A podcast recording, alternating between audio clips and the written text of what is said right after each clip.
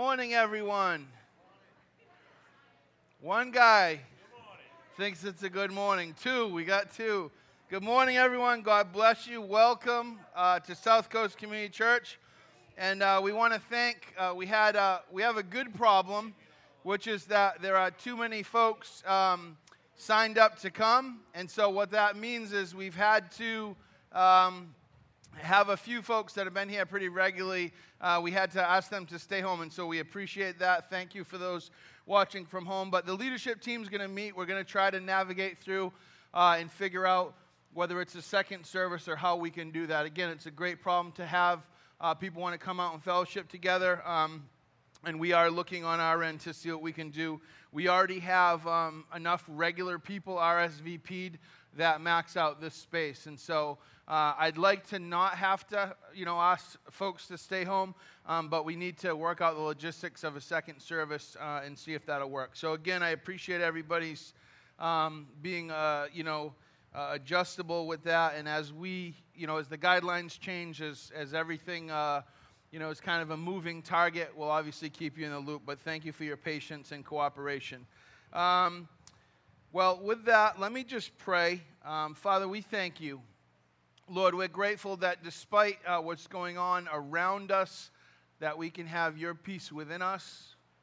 Father, we're grateful that we're here this morning. We're grateful that we don't have to worry about what happened yesterday. We don't have to think too much about what's going to happen tomorrow, but we can be here with you in your presence. We can be still and know that you are God. And so, Father, we ask that you help center us on Christ this morning. Holy Spirit, remove the distractions, remove the, the discomfort, the heat, all the things that, that can just be used to, to take us, to take our focus off of you, God. And so we pray that you have your way in this service in each of our hearts, God, that we leave here a little different than we came in. We're, we're believing and trusting in you, Lord.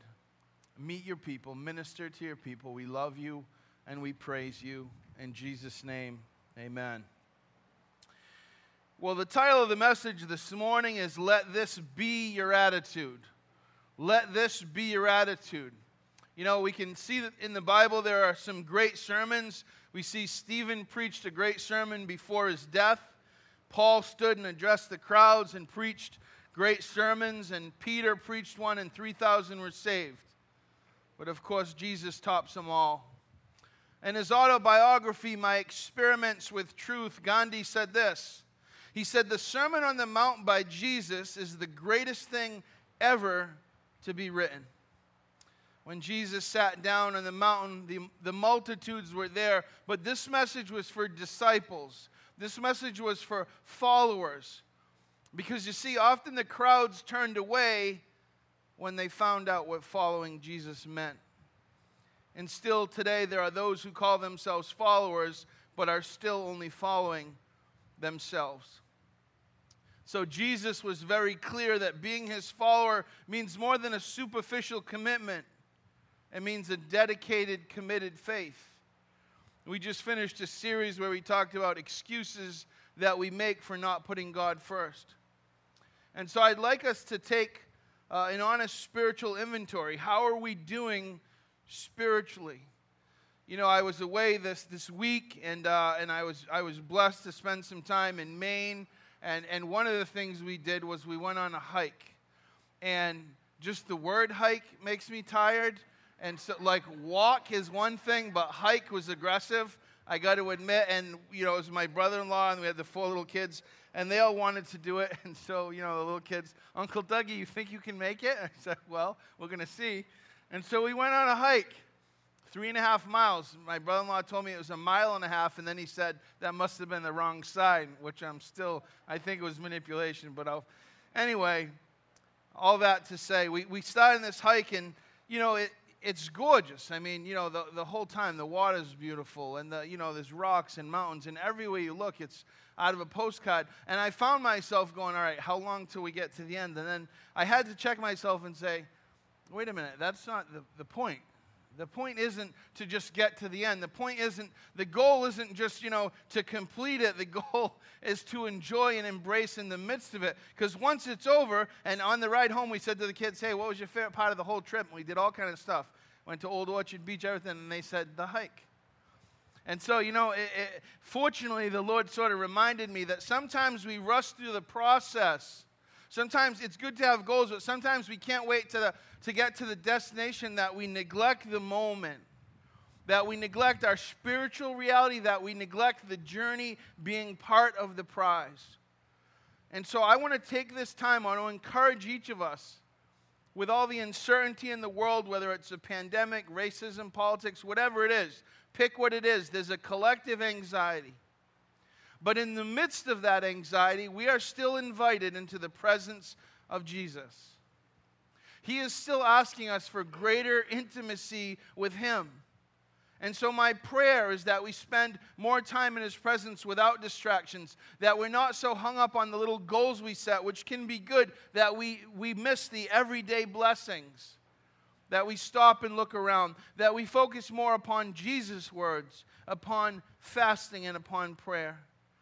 I want us to see our relationship with Jesus as our primary relationship. We mentioned that last week.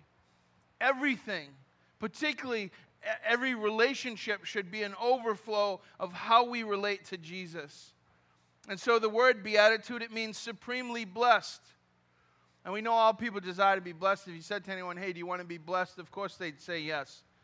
But earthly man seeks his blessings in the things of the earth, and position and money and fame and power and sensual pleasure. But the Sermon on the Mount is an invitation to God's way of being blessed. Psalm 1, and the worship team can come up. Psalm 1 says this Blessed is the one who does not walk in the way, I'm sorry, who does not walk in step with the wicked, or stand in the way that sinners take, or sit in the company of mockers. And this is sort of a side note because this is not my, my main text. But if you notice in that, blessed is the one who does not walk in step with the, with the wicked. There's, you know, there's an active participation. You're, you're moving or stand in the way of sinners. Now you've stopped moving or ultimately sit in the company of mockers. Now the momentum is gone altogether because that's what evil does, that's what sin does. But instead, verse 2 Blessed is his, he whose delight is in the law of the Lord, who meditates on his law day and night. That person is like a stream planted by, I'm sorry, a tree planted by streams of water, which yields its fruit in season, whose leaf does not wither, and whatever they do prospers. My prayer is that each of us would seek, would desire to be those kinds of people. Amen? So, why don't we stand as we transition to worship now? It said as Jesus begins his greatest teaching, the Sermon on the Mount, that the Beatitudes are an invitation to honest spiritual self evaluation. So I want to take a moment now as I pray for the sermon and ask the Lord to speak to each of us, to show us where we need prayer, where we need to focus our walks. So, Lord, we take this moment now and we invite you, Lord, to search our hearts. We invite you into those places that we keep you away from, those places that we haven't been ready to give up, that we've wrestled to maintain control over. And Lord, we ask that you take from us the things that we shouldn't have and replace them with things of you. So, Father, we don't want this to be habit or routine, tradition. Father, we want this to be entering into your presence, to be changed by your word and your spirit. Lord, we gather here so you could change our hearts. The only hope this world has is you.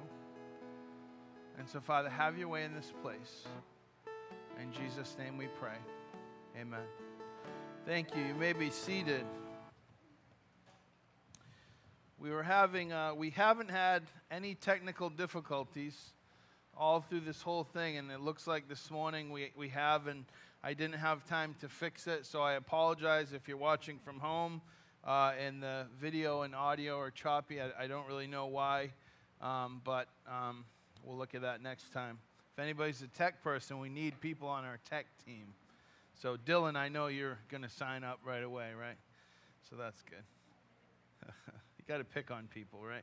So, the Beatitudes, in the Beatitudes, Jesus provides a way of life that essentially promises peace in the midst of our trials and tribulations here on earth. It's easy, you know, I forgot who said it, you know, one of maybe Ralph Waldo Emerson, one of those guys said, in times like these, it helps to remember that there has always been times like these, right? It's easy to see, you know, the chaos in the midst of the world and think, you know, oh, politically things are crazy, or you know, we have to remember that in, our, in the in in the history of our country, they had a duel when they didn't, you know, they didn't get along. They took some steps, turned around, and shot at each other, right? So, you know, you can look at that, or you can look at, you know, the history of war and diseases and famine, and all these things are not new to human history, but they can feel like, you know, the world is closing in on us, that everything's so unique that, you know, this is unexpected to us, and so we can think it's unexpected to God, as if anything that happens is beyond his control or surprises him. But you see, Jesus again promises an inner peace in the midst of trials, in the midst of tribulations. And in fact, the, the heart values, and I love that phrase that was described in something I was reading, that the Beatitudes contain heart values that overshadow Jesus' entire sermon. In fact, they're the foundation on which the rest of his teaching is built. You know, we gather here to worship, we gather here to fellowship together, but primarily we gather here to be changed by the Word and Spirit of God. To leave here with, a, with, a, with an increasing intimacy with Jesus. Yeah, we want to increase our knowledge of the Word of God so we can know the character of God, so we can know Him more, to develop a, a deeper relationship with Him. Many have considered the Sermon on the Mount to represent some type of perfection that was unobtainable, some, you know, lofty ideals that Jesus was laying out there. But that was not his intent on giving us the sermon or the Beatitudes. In fact, before he, he gives this famous discourse on how we're to be salt and light, this is, the, this is the preface to that. These are the heart conditions, these are foundational things. The Beatitudes are, in fact, quite clear and plain. And it's important that we read them with a very simple, literal understanding. I read somewhere that it says they are not difficult to understand, they are difficult to live. But the fact is, they should serve as a, as a measuring stick for our hearts by revealing the character of God that should be, again, increasingly formed in our hearts. You said it last week. We don't arrive this side of eternity but we should be increasing in our knowledge and love of God. We should be increasing in our in our walking away from the sin in our lives and in our having a heart after God's own heart. Our will aligns with his. Our heart aligns with his. What breaks his heart breaks our heart. And so we're going to look this morning at the Beatitudes. And we're going to read, if you want to turn to Matthew 5, I want to read this. And I want to encourage you, in, you know, in the coming week in your devotion time, that, you know, just read through these. Read prayerfully, slowly, not to get to the end, but to enjoy in the midst of it, right? Read through the Beatitudes. And we're going to we're gonna delve, I'm going to use that every sermon now. We're going to delve into each one of these a little bit deeper and pull out some, some deeper truths. But first, I'm going to read through them. Matthew 5 so it says, Now, when Jesus saw the crowds, he went up on a mountainside and sat down. His disciples came, came to him and he began to teach them. Now, again, the crowds are there. And Jesus knows, Jesus, you know, it doesn't surprise Jesus that, you know, he must look out and realize, you know, most of these people are going to walk away. Most of these people are not going to internalize what I'm saying. Most of these people are here for the wrong reasons. But so it says he saw the crowds. He went up to a mountainside. He sat down. we we are going to get more into this. And the disciples came to him, and he began to teach them. He said, Blessed are the poor in spirit, for theirs is the kingdom of heaven. Blessed are those who mourn, for they will be comforted. Blessed are the meek, for they will inherit the earth. Blessed are those who hunger and thirst for righteousness, for they will be filled. Blessed are the merciful, for they will be shown mercy. Blessed are the pure in heart, for they will see God. Blessed are the peacemakers, for they will be called children of God. Blessed are those who are persecuted because of righteousness, for theirs is the kingdom of heaven. And blessed are you when people insult you, persecute you, and falsely say all kinds of evil against you because of me. Rejoice and be glad, because great is your reward in heaven. For in the same way they persecuted the prophets before you. Because blessed are the merciful, I'm going to try to stick to about 30 minutes or so um, to the sermon. So if we go into the following weeks, that's fine. But I know it's, it's hot. Um, an early contemplation of the Beatitudes came from St. Gregory, who was a mystic who lived in Cappadocia in Asia Minor, and he described the Beatitudes this way.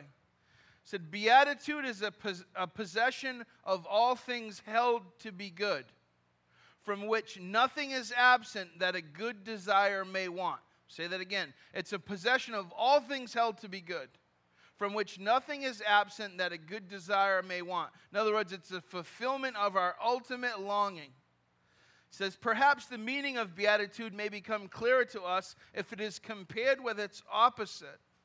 The opposite of beatitude is misery.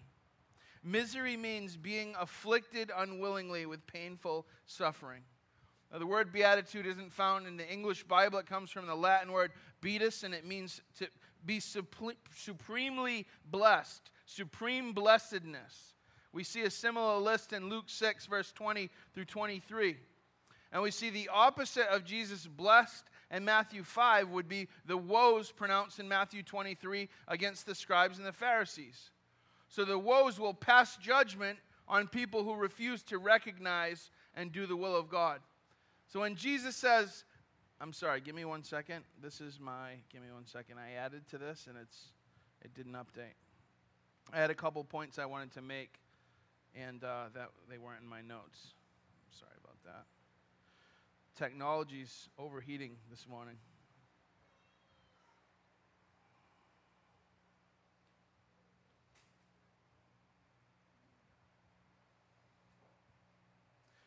I think I think we might have internet issues. That's probably the problem with the. Uh, that's probably why none of this is working. I think our internet's down. Sorry, everybody. Gary, maybe uh, go power cycle the cable modem out there because I don't know. Is that did somebody call and say we were down? Is that what my phone was ringing before?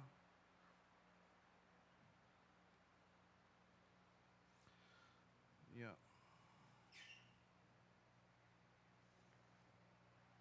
Anyway.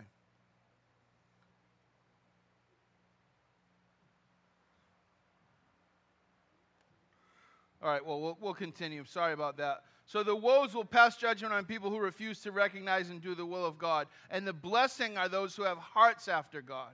Woe to those who use the name of Jesus for religious manipulation, for their own status, as we see the religious people, the Pharisees, will do. So the New Testament begins with Matthew's gospel, and he's reporting on the popular success of Jesus' ministry, that crowds are beginning to gather wherever Jesus goes, that people are beginning to follow. And we know that a lot of them are following for the loaves and the fish. A lot of them are following for practical needs being met, for healing. They hear about Jesus' ministry and they, they want a part of that.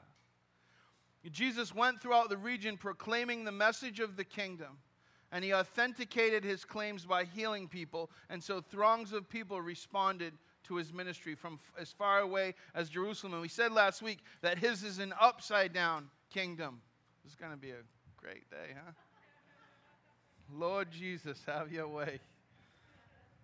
So, the tr- traditional location of the mount is the low hills behind the region of Capernaum. There were other fishing villages on the shore. So, his disciples came to him and he began to teach them. And this is the first and the longest of Jesus' messages. You know, the whole Bible's inspired by God, it's, God's, it's God breathed. It has value for teaching, all of those things. When Jesus speaks, there's a, there's a uniqueness. And certainly when Jesus is giving us his longest discourse, we ought to pay attention. Because Jesus had been announcing that the kingdom of heaven was at hand. It was, it was a current. It was, it was right now and not yet. There, was a, there were components of the kingdom of heaven that were now being manifest on the earth. And Jesus had been calling for people to repent. That's what we talked about all these past few weeks.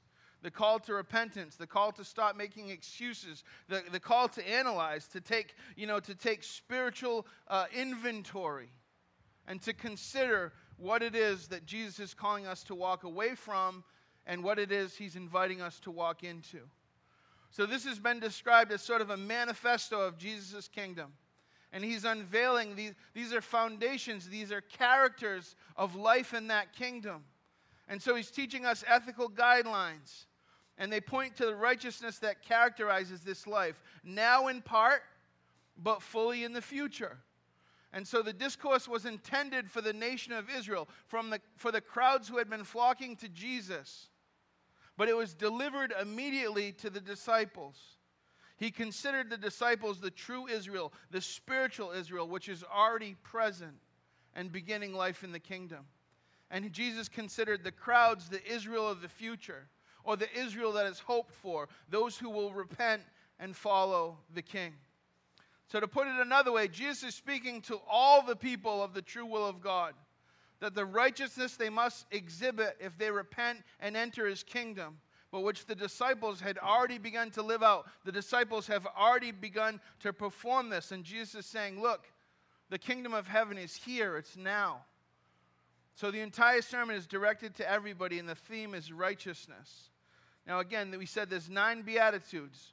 Blessed are the poor in spirit, those who mourn, the meek, those who hunger and thirst for righteousness, the merciful, the pure in heart, the peacemakers.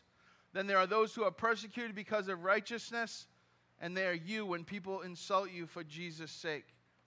So they give a picture of the character of the true people of God. These things should be made manifest, they should be exhibited in our lives. Those who are part of his kingdom, of part of Jesus' kingdom here on earth, have the full blessings of the kingdom to come to look forward to. Now we're going to see there's really four themes because there's a there's a parallel to some ideas. So in verse 3 and verse 5 and you have the poor in spirit and then you have the meek, which is a similarity there. You have the poor in spirit, this is the kingdom of heaven, the meek will inherit the earth. It's one theme. Verses 6 and 4, you see the same thing. Blessed are those who mourn, for they will be comforted. Those who mourn and those who hunger and thirst for righteousness would be filled. So, in the beginning, again, the first one you have poor in spirit and meek, and now you have those who mourn and those who hunger and thirst for righteousness. Verses 7 and 8 merciful will obtain mercy, pure in heart will see God. So, the merciful, the pure in heart.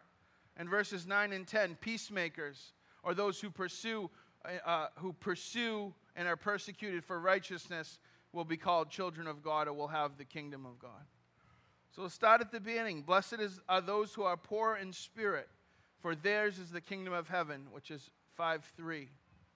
People who are in, poor in spirit, and there's, you know, there's a reason that Jesus begins with this. And this is a very theological uh, statement Jesus is making. You know, th- this may seem just like, you know, sort of light teaching, like Jesus, you know, just says things and they're flowery and beautiful and like the Proverbs, but this is, this is, these are deep theological truths that Jesus is presenting to us. And so he's beginning at the beginning. Blessed are those who are poor in spirit. Poor in spirit means those who are humble before God that they realize that they have nothing in this life that they can contribute to receiving the kingdom of heaven. It's, it's a full awareness of our, of our utter need for God's presence, for God's redemption. It's people who've humbled themselves and repented with deep contrition. You know, we've said before that a lot of times when we repent, we're not sorry that we sinned, we're sorry for the effects of our sin. That's not repentance, that's just feeling bad for results that make you uncomfortable. True repentance is to realize that despite what everyone around you saw, and despite how what you got in trouble, and despite the worldly effects of your sin, true repentance is understanding that you've you've you've disappointed your heavenly Father, that there's a holy, perfect God, and that you, your sin is an offense to Him, and true repentance is to have your heart broken for that. And we said last week, you know, godly sorrow leads to repentance. It's not a pity party, it's not woe is me, but it's a full understanding. So, all, all this depth is there. Jesus is saying, look, if we're going to begin to talk about things like salt and light, we have to start at the beginning. You have to understand, you need to be poor in spirit, you need to be humble. I mean, if, it's one, if, if there's one thing the Pharisees were not, it was poor in spirit. And it's almost like these things build on each other. If you don't have that, you don't have a shot. If you think that God chose you because you had something that He needed, you don't have a shot. God will take all of our gifts and abilities and He will use them for the kingdom and He will, he will turn even our, our worst days into, into testimonies and into, into lessons that He will get the glory. So people see, boy, you know, that, that situation, that scenario, whatever happened, God was in that. But don't think that we have something to contribute to our salvation. I've heard it said before that we, when we sat at the table across from God, all we contributed to our salvation was sin. That's all we had to give. And He took it because of the blood of Jesus, and He replaced it with eternal life and with abundant life now. It's understanding that we come to the King as helpless sinners. We have no arrogance, we have no self righteousness, we have no self sufficiency. Now, again, this is, this is tough to hear, and you know, people fall on the spectrum. So, some people, you know, they always feel bad about themselves still. And that's not, that's not godly. That's not an appropriate. You should, you should feel repentance for your sin, but you should recognize you were created in the image of God, and the Holy Spirit of God and the Word of God is, is increasingly bringing out that image so you can be an image bearer for Jesus. So this is not to make us feel, you know, in a, in a place of despair, but it's, make, it's making us take an honest self-assessment and understanding that what Jesus is saying is, in his kingdom, there's no room for pride. And pride is thinking that we have something to offer when in, in reality we only offer ourselves to Him, and He does amazing things with that. We're free from our own pretensions. And listen to this, because I like this sentence. We are free from our own pretensions, and therefore we are free for God. We said last week, God just wants people that says, "Here I am, use me," not people who say, "Hey, God, you know, I mean, I got some some gifts that I think you could use. I mean, they might make you look good. And so, you know, if you choose me, I'm gonna, I can do this for you. No. No, it's to be free from all that pretense and to say, Here I am, Lord, use me. And most of the time, God uses the biggest knuckleheads, the most unlikely people, because God doesn't want people that everybody looks at and says, Oh, look at that person, how talented. Or no. God wants to use ex- uh, everyday people to show that He's an extraordinary God. I shared with you before, and it was, you know, it was kind of funny. But I remember somebody said to me once, they said, You know, the thing I like about you is you're so normal. And I thought, Well, I guess that's good. I don't, my wife probably doesn't think I'm normal, but okay. And they said, Yeah, there's like nothing special about you at all. And I was like, Okay, this is starting to get a little bit like, Yeah, you're just like, you're just so, just like everybody else, not extraordinary. And they were going on and on. I was like, I get it. I understand what you're trying to say. Thanks. Right? But you know, but it ultimately was a comment because it was, you know, you're, there's, there's not, I mean, hopefully, there's not pretense. You're, you're, you're honest, you're transparent, you're vulnerable. You know, we, when we have our discussions with the uh, denomination and they talk, we talk about the ministry that's happening here. And we talk about, you know, God changing lives, and it's, it's incredible and it's exciting. And I think that we're, this is our context, so we're so used to this being church that we don't understand that it, it's unique what God's doing in this place. It's unique, the, the heart change, the, the vulnerability, the, the people that are, are willing to step out of comfort zones. And I think a large part of that is you have a leadership that's willing to be vulnerable, that's willing to say, here's the lesson I learned by all my mistakes this week, or, or whatever it is. To stand here and say, what does God's word say to us? Not what am I saying to you? What does God's word say to us? And we're all on the same journey, and different people are at different places in that journey. But our goal as Christians is to help somebody take steps closer to God. That's it. We complicate it. Doesn't matter. Don't compare them to you. Don't compare your walk to somebody else. Your goal as a believer is to come alongside and help people take a step in the right direction toward the Lord. So, free from our own pretension and therefore free for God everyone who wishes to enter the kingdom Jesus talks about must acknowledge their spiritual poverty and understand that foundationally, salvation is a gift from God. Embracing this poverty means acknowledging our own weakness and acknowledging our great need of strength and power from God to walk in righteousness. It means acknowledging our weakness and our great need of strength and power and power from God to walk in righteousness. It's significant that it becomes first because it is, in fact, the doorway to all other beatitudes. We know pride is the foundation of all kinds of wickedness. It's rooted in the refusal to embrace this poverty of spirit. Lucifer fell because he embraced strength in his own spirit and chose to challenge God. Adam and Eve fell in the garden because they chose to take on the strength of spirit to determine right and wrong rather than remaining in a place of dependence on God. Last week we said, you know, that we celebrate the Declaration of Independence as Americans, but we need to celebrate a declaration of dependence of, on God for Christians. And Jesus is extending an offer to rule in his kingdom, and he's looking for those whom he can trust, and he only trusts those who are poor in spirit. Pride goes before destruction, and a haughty spirit before the fall. Proverbs 16 18. Heaven is heaven because of the presence of God Himself the kingdom of heaven, to, to inherit the earth. It's in Matthew's Jewish language, this is identical with the kingdom of God in the other gospels. Jewish expectation was not so much a heavenly kingdom, but it was a messianic kingdom coming down to earth where God dwelt with man. You see that in Revelation. It's not that we ascend to be with God in the long run, but that God descends once sin and evil are banished to once more dwell with man and walk with him as he did with Adam in the Garden of Eden. In fact, if you look at for theirs is the kingdom of heaven, and for they will inherit the earth, the kingdom, the heaven no longer is contrasted to the earth because the inheritance of the latter means the kingdom of the first. The kingdom of heaven is not an other sidedness, but a coming of the higher into the lower. It's a restoration of what's been lost. In Mark 12 34, it says, When Jesus saw that he had answered wisely, he said to him, You are not far from the kingdom of God. And then no one dared ask him more questions. It is, again, it is here in part and fully to come. We are to live and we are to manifest and we are to expand the kingdom of heaven here and now, looking forward to one day it being fully here on earth where God will dwell with men.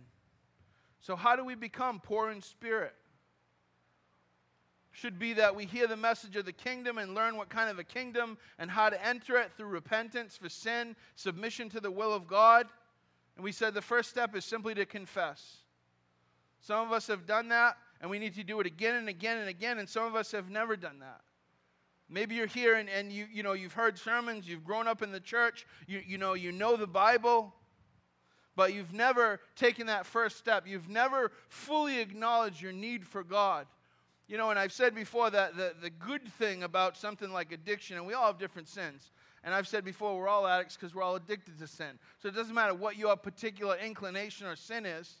But the good thing about a chemical addiction is that you, you kind of can't pretend. It's not, it's not like you can, you know, you can be lukewarm about it. Eventually, it's going to be so devastating that you're forced to change.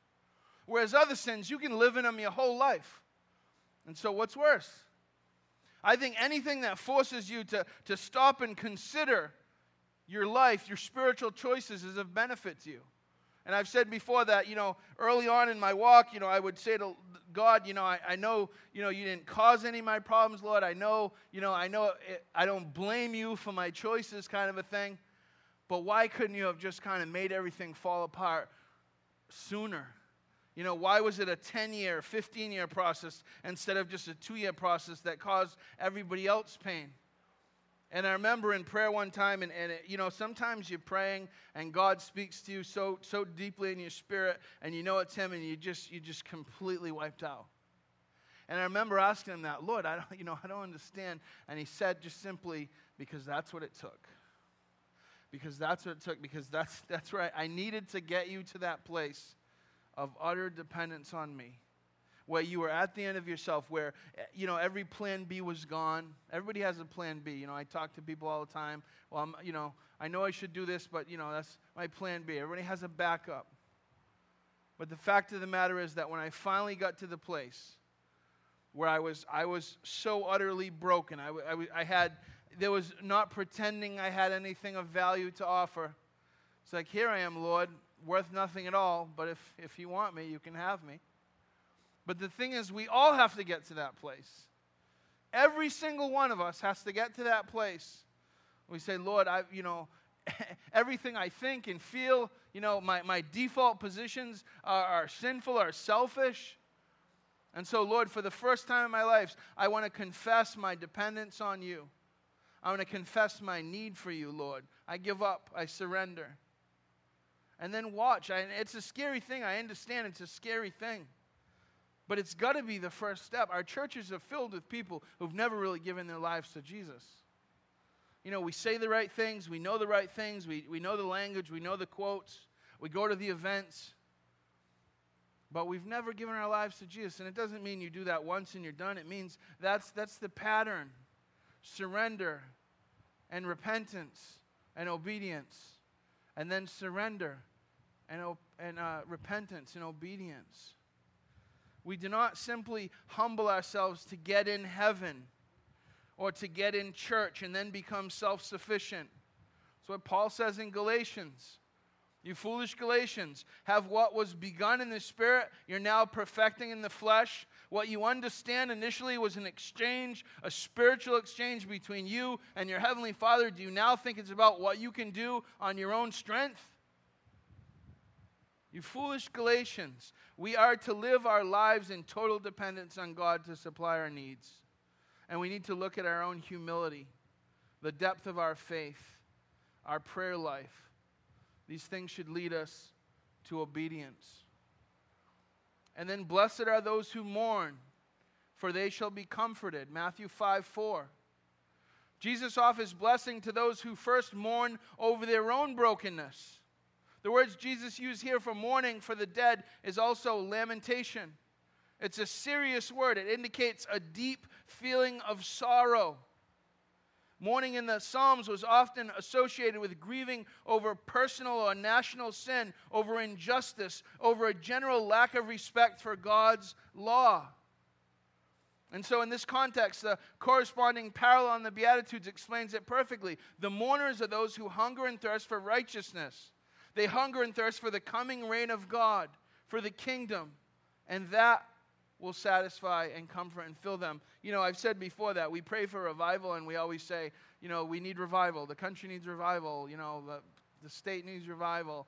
And we, whenever we say revival, we look everywhere else. Like, revival needs, my neighbor needs to change, and my spouse needs to change, and my kids need to change. You know what revival means? I need to change. Our revival, our mourning should stop for our own sin. And it should also, yes, it should break our heart. But when people are far from God, behave as people who are far from God, that should surprise no one at all. What should surprise us, what should we should mourn for, what we should consider as when people who claim to be close to God, namely ourselves, don't mourn, don't grieve over their own sin. Jesus is inviting us into an honest assessment of our heart and condition. This isn't light stuff. You can't fluff over this. You can't say, well, yeah, the Beatitudes are nice, but let's move to. No, Jesus is, is, is starting his greatest teaching, and he's saying, look, I'm going to give you these foundational promises, these ways to be blessed in a spiritual way. And we gloss over them. We gloss over them. From these spiritual assessments, desperation should arise in our own hearts for this to be extreme in our pursuit of God you know, when I went after the things of the world, I did whatever it took. I wasn't, I wasn't making excuses. I was results. I was going to get whatever I wanted to get. And spiritually was so lazy. I'm so lazy. You know, like one little thing comes up and, well, I can't do that, you know, and, and we don't even see that as the spiritual, as the enemy. You know, we don't even see that. And we said last week it's, you know, our old habits, it's part of it, the world and the culture is part of it, and then the enemy. And we don't even see that. We'll, we'll go after our worldly pursuits with extreme, with extreme, you know, extremely, whatever we need to do. And yet, in our pursuit of God, we're not that extreme. we're not going to be perfect this side of heaven, but our lives should be marked by the pursuit of Jesus. Each of us should be pursuing Him. Don't give your life to something that won't last. And another thing about mourning, the Bible says there's value to death, there's value to mourning, there's value to considering. As the feeling and expression of grief causes certain inhibitions to be removed you know, when you're mourning, there's a, there's a transparency, there's a reality. It's not superficial. It's probably, in that sense, the most honest of human emotions because nothing else matters. You don't, you don't worry about what others think of you because your pain is, overshadows the reality of the situation. I remember that when my dad was dying and I was in, I was in Teen Challenge. I remember that, that for that time when, you know, I just, you know, I prayed about him and his situation. I thought about him and, and just that whole scenario. I remember all the little stupid stuff that I had occupied my thoughts, that had bothered me. All that kind of fell away. It just kind of gives you a perspective that, wait a minute, is this, is this even really worth me considering and thinking about in my brain? Is this, is this worth it taking up space? So much of the stuff we fill our, our minds with is garbage. I, I read somewhere that 80% of the stuff we worry about never comes to pass. 80% of the, of the things we worry about never even happen. So, this the sense of mourning, the sense of, of identifying with your feelings in that deep way where God meets you, where His presence is there, where inhibitions removed, where you are, you are in an honest place of assessment. There's value to that. It gives you a, a unique focus. When we enter into mourning, we will desire breakthrough. We will not be inhibited by what others think of us, nor will we, we be willing to go on with business as usual. I love that sentence. We're going to desire breakthrough you know, with, with so many other things in our lives, we're, we're so flippant. Like, Lord, could you show up here? But if you don't, that's fine, because, you know, whatever. I mean, I'm going to do my own thing anyway. I mean, if you show up and we can visit for a while, that'll be cool. I'll probably tell you to leave after that, and then next time something comes. But mourning, what do you do? You're desperate. Lord Jesus, you have to be with me. I can't do this without you. Lord Jesus, show your face. I'm not going anywhere until I feel your presence, until I know you're with me. We should be like that all the time. All the time, that should be the posture of our hearts. But, but the very things we avoid, and rightfully so, things that are incredibly discomfort, uh, uncomfortable, that cause great discomfort, they're there for a reason. P- you know, parents and spouses, people ask me all the time, there's, there's some situation or some scenario that's causing pain or that's causing problems or that's causing an issue in, in the life of their loved one, and they'll say, Let's pray that God removes that obstacle. And I'll, I, it's the same thing. I've probably said it to some of you here, and I'll always be like, Yeah, I'm not going to do that, just so you know. That's not what I'm going to pray for. I'm not going to pray that God removes any obstacle that He may have put there to develop a deeper spirituality. I'm going to pray that God's will be done in the situation. I'm going to pray that his presence is felt, but I am not going to pray that he removes obstacles. Because I think some of us need to be made a little bit uncomfortable to pursue the things of God. Five more minutes. While the first posture of our heart should be mourning over our own heart, Jesus also invites us into his heart for creation. You know, we should mourn over the condition of creation, of the condition of lost men. That breaks God's heart. And we shouldn't look at people as enemies. We label them and then, and then we can dehumanize them and we can put them over there. But that's not what we're called to do. We're called to, to be prayerful. We're called to be ambassadors. We're called to mourn. God mourns for the lost. He leaves the 99 to go after the one.